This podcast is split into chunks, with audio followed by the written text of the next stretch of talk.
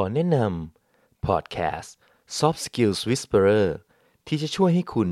เปิดประตูสู่ศักยภาพอย่างไม่มีขีดจำกัดของคนทำงาน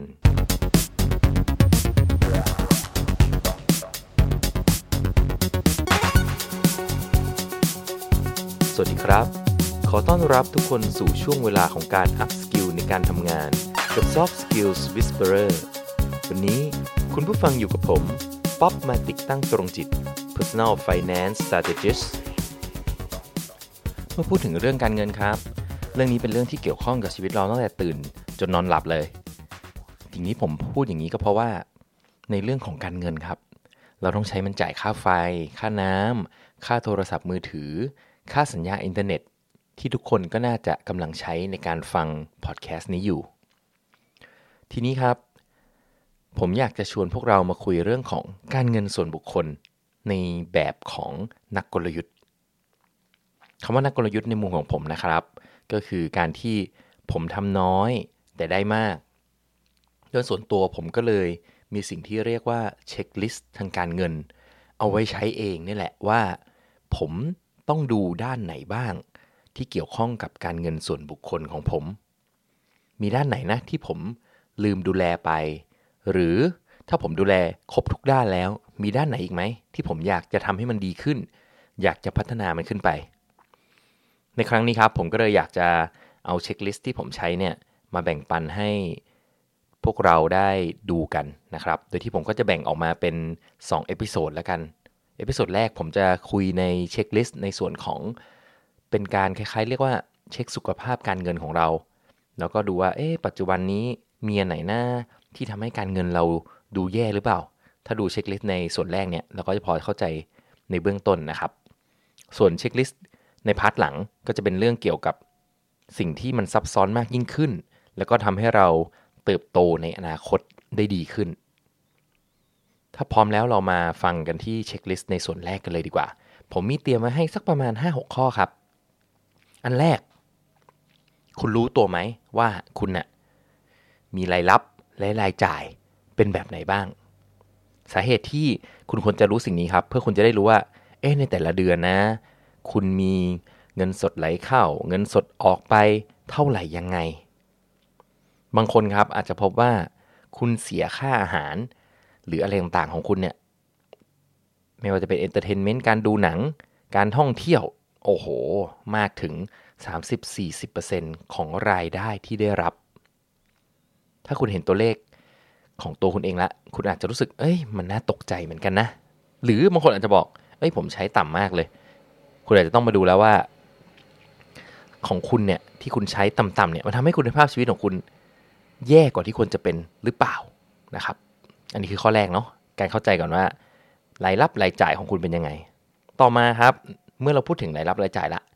ข้อ 2 ผมอยากให้เรารู้ตัวเองหน่อยว่าแล้วปัจจุบันน่ะ คุณมีความมั่งคั่งเท่าไหร่ เมื่อพูดถึงคำว่าความมั่งคั่ง ผมหมายถึงว่าคุณน่ะเคยลิสต์ไหมว่า คุณมีสินทรัพย์อะไรบ้างเท่าไหร่เช่นอ่าบ้านรถคอนโด เงินสดในธนาคาร หรืออะไรพวกเนี้ยนี่คือฝั่งสินทรัพย์เนาะ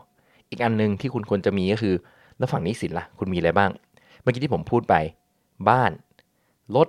คุณอาจจะเป็นการกู้เงินธนาคาร กู้ไฟแนนซ์มา คุณอาจจะติดหนี้คนอื่นอยู่ สิ่งเหล่านี้คือสิ่งที่คุณจะต้องคิดครับ หลังจากนั้น ผมให้คุณเอามูลค่าของสินทรัพย์ของคุณหักด้วยมูลค่าหนี้สินที่คุณมีอยู่ อันนี้แหละ เรียกว่าความมั่งคั่ง เช่นนะครับบางคนอาจจะพบว่าเอ้ยตัวเองมีบ้านมีรถมีนู่นมีนี่ เงินสดต่างๆ รวมกันละอยู่ประมาณสัก 5 0 0แสนบาท แต่ปรากฏว่า คุณเป็นหนี้ไม่ว่าจะเป็นบัตรเครดิตหนี้ไฟแนนซ์หนี้นู่นหนี้นี่อะไรเงี้ยหกแสนนั่นหมายความว่าความมั่งคั่งของคุณกำลังติดลบนะครับ ถ้าคุณพบว่าตัวเลขของคุณติดลบ หรือว่ามันน้อยเกินไป คุณอาจจะต้องกลับมาพิจารณาเรื่องของการสร้างรายได้ และรายลดรายจ่ายของคุณละ ซึ่งก็จะนำมาสู่ข้อที่ 3 ครับ ในเรื่องของการ maximize revenue หรือถ้าเกิดให้ผมพูดก็คือ การเพิ่มรายได้ให้สูงที่สุดตามศักยภาพที่คุณมี หลายคนครับ อยู่ในวัยที่กำลังสร้างเนื้อสร้างตัว พยายามที่จะหาเงินให้มากขึ้น แต่คุณอาจจะไม่เคยมองจริง ๆ ว่าที่คุณทำอยู่มันจะเป็นรูทีนหรือว่ามันก็เป็นความเคยชินที่คุณทำอยู่ทุกวันเนาะโดยที่คุณอาจจะลืมไปว่า จริง ๆ คุณน่าจะสามารถทำได้ดีกว่านั้น หรือคุณสามารถสร้างรายได้ ทางอื่นได้ไหมหรือแม้กระทั่งจากงานที่คุณทำอยู่ปัจจุบันคุณสามารถทำให้รายได้ คุณสูงกว่านี้ได้หรือเปล่า ผมอยากให้คุณลองมาดูตรงนี้ครับ เพราะว่าบางคนอาจจะพบว่า งานประจำที่ทำอยู่ มีรายได้ที่ไม่เพียงพอ วันเสาร์อาทิตย์ คุณอาจจะพอมีเวลาบ้างที่ยังทำให้คุณสามารถรับความเครียดได้ในแบบของคุณเนาะเพราะว่าผมต้องขอย้ำว่า เรื่องของการเงินเป็นเรื่องของการเงินส่วนบุคคล ดังนั้นผมจะไม่ตัดสินว่า คุณควรจะต้องทำงานเพิ่มในวันเสาร์อาทิตย์ เพราะมันขึ้นกับตัวคุณเอง ว่าคุณสามารถรับความเครียดได้ไหมงานประจำคุณอาจจะเครียดมากวันจันทร์ถึงศุกร์แล้วคุณเองอาจจะรับความเครียดได้ไม่สูง ดังนั้นอันนี้เป็นเรื่องของแต่ละคนเนาะแต่ผมอยากให้เราลองกลับมาพิจารณาซิว่าเราจะสามารถดันรายได้ของเราให้สูงที่สุดได้ยังไงบ้าง ลองคิดเป็นแบบฟุ้งๆเลยก็ได้ครับ ว่ามีทางหนึ่งทางสองทางสามบางคนอาจจะถ่ายรูปเก่ง บางคนตัดต่อวิดีโอได้ บางคนอาจจะอยากไปทำงานพาร์ทไทม์อะไรต่างๆ อันนี้ก็เป็นทางเลือกเอาไว้ก่อน แล้วถ้าพร้อมเมื่อไหร่อยากทำก็ค่อยทำนะครับ ผ่านแล้ว 3 ข้อเนาะ เรามาดูข้อที่ 4 กันบ้าง อันนี้ก็เป็นสิ่งที่สำคัญมากๆเนาะเรื่องของสภาพคล่องครับ เวลาเราบอกว่าสภาพคล่องเนี่ยผมหมายถึงว่า ถ้าเกิดวันนี้ถ้าคุณทำงานประจำคุณตกงาน คุณสามารถมีชีวิตอยู่ได้ด้วยเงินเก็บของคุณน่ะกี่เดือน ยกตัวอย่างนะครับ ถ้าคุณต้องมีรายจ่ายที่มันคงที่ เช่น คุณต้องจ่ายค่าเช่าบ้าน ค่าเช่าคอนโด มีค่าผ่อนรถอะตีไปรวมๆกันสมมติ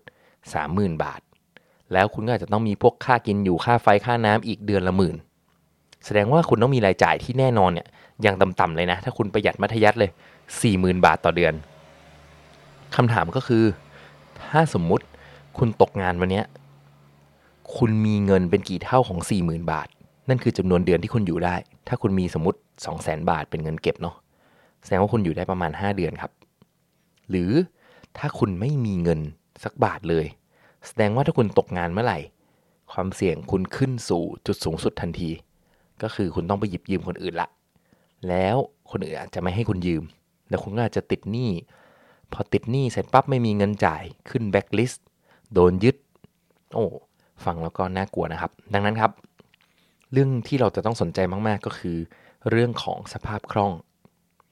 ให้เรารู้ว่าถ้าเกิดอะไรขึ้นมา เรายังอยู่ได้นะ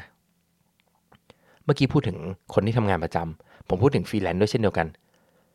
คุณอาจจะเจ็บป่วยขึ้นมา คุณเป็นอะไรขึ้นมา คุณมีเงินเพียงพอที่แบบเอาไว้ใช้ไหมอะเวลาฉุกเฉิน เจ้าของกิจการด้วยนะครับ ถ้ายอดขายกำไรไม่เป็นไปตามเป้าหมายที่คุณคิดเอาไว้ตอนแรก คุณอยู่ได้กี่เดือนอะสิ่งเหล่านี้คือสิ่งที่คุณจะต้องคิด ภาษาถ้าเกิดเป็นนักธุรกิจเขาจะบอกเขาเรียกว่าburn rate นะครับ เช่นแบบพวกที่สตาร์ทอัพเขาชอบใช้กัน สมมุติว่ามี burn rate สี่หมื่นต่อเดือน ถ้าเกิดคุณมีเงินอยู่สักประมาณสี่แสนแสดงว่าคุณสามารถอยู่ได้ประมาณ 10 เดือน โดยที่ไม่ต้องคาดหวังว่าจะมีรายได้จากลูกค้ามาเลย ถ้าแบบนี้ค่อนข้างปลอดภัยนะครับ แต่ถ้ามันต่ำๆมากๆ คุณอาจจะต้องเริ่มคิดละ อันนี้คือเรื่องของสภาพคล่องนะครับ ทีนี้มาอีกหัวข้อหนึ่ง checklist ตัวที่ 5 ของผม ผมเรียกมันว่า การกำหนดรายจ่าย อาจจะเรียกว่าการทำ budgeting การทำงบประมาณในการจ่ายก็ได้นะ เช่นคุณอาจะต้องดูละว่าแต่ละเดือนอะคุณมีงบประมาณในการใช้จ่ายแต่ละด้านเท่าไหร่ เช่นค่าน้ำค่าไฟบางคนกำหนดไว้ 1,000ค่ากินอาหาร เราจะต้องทำงบประมาณเอาไว้อะหมื่นหนึ่งนะ ค่าพวกที่เป็น subscribe ต่างๆ ไม่ว่าจะเป็นพวก Netflix หรือว่าจะเป็นพวก Apple iCloud หรือบางคนอาจจะมีพวก Disney Hotstar หรือพวก YouTube VIU ต่างๆ พวกนี้ครับ คุณอาจจะต้องลองทำงบประมาณออกมาหน่อย ว่าคุณจะใช้จ่ายพวกนี้เท่าไหร่ แล้วเมื่อตอนที่คุณเขียนน่ะคุณอาจจะเริ่มตระหนักขึ้นมาได้ว่า บางอย่างเราก็ subscribe เอาไว้ แต่ว่าไม่ได้ใช้เลยแฮะ ก็เป็นไปได้นะครับ ซึ่งอันนี้ก็จะกลับไปลิงก์กับข้อแรกเนาะที่ผมบอกว่าให้ทำเรื่องของรายรับรายจ่ายของเราด้วย ตอนทำตรงนั้นอะเราก็จะเริ่มเห็นแล้วแหละว่าเราจ่ายอะไรออกไปบ้าง แต่ว่าพอมาเป็นข้อการทำงบประมาณที่เราตั้งเอาไว้อะมันจะเป็นการเหมือนวางแผนไปล่วงหน้านิดนึงแล้วว่าเฮ้ยต่อไปเราจะเหลืออะไรบ้างนะในแต่ละเดือน มันจะเริ่มเป็นการคุมละนะครับ แล้วก็อีกข้อหนึ่งครับเป็นข้อสุดท้ายข้อที่ 6 นะ คุณรู้ไหมว่าคุณติดหนี้มากมายเพียงไหน แล้วหนี้แต่ละตัวอันไหนดอกเบี้ยเท่าไหร่ จากข้อก่อนหน้านี้ครับ ที่ผมบอกว่าให้เราดูซิว่าเรามีความมั่งคั่งเท่าไหร่ ตรงนั้นคุณก็จะรู้แล้วเนาะว่าคุณมีหนี้อะไรบ้างเท่าไหร่ แต่ในข้อ 6 นี้ครับ เรื่องของการจัดการหนี้ผมอยากให้เราดูไปลงลึกเพิ่มอีกนิดนึง ว่าในหนี้แต่ละตัว คุณเสียดอกเบี้ยอยู่เท่าไหร่ ถ้าไหนที่มันดอกเบี้ยมันสูงมากๆ คุณคุยกับ คนที่ให้เงินกู้เดิมคุณได้ไหมว่าเอ้ยขอลดดอกเบี้ยได้ไหมหรือแม้กระทั่งจะมองแผนในอนาคตไปอีกเลยนะว่า คุณจะเอาหนี้ที่อื่น ที่ดอกเบี้ยต่ำกว่า มาคืนหนี้ตัวนี้แทนได้ไหม ซึ่งเขาก็จะเรียกกันว่ารีไฟแนนซ์นะครับ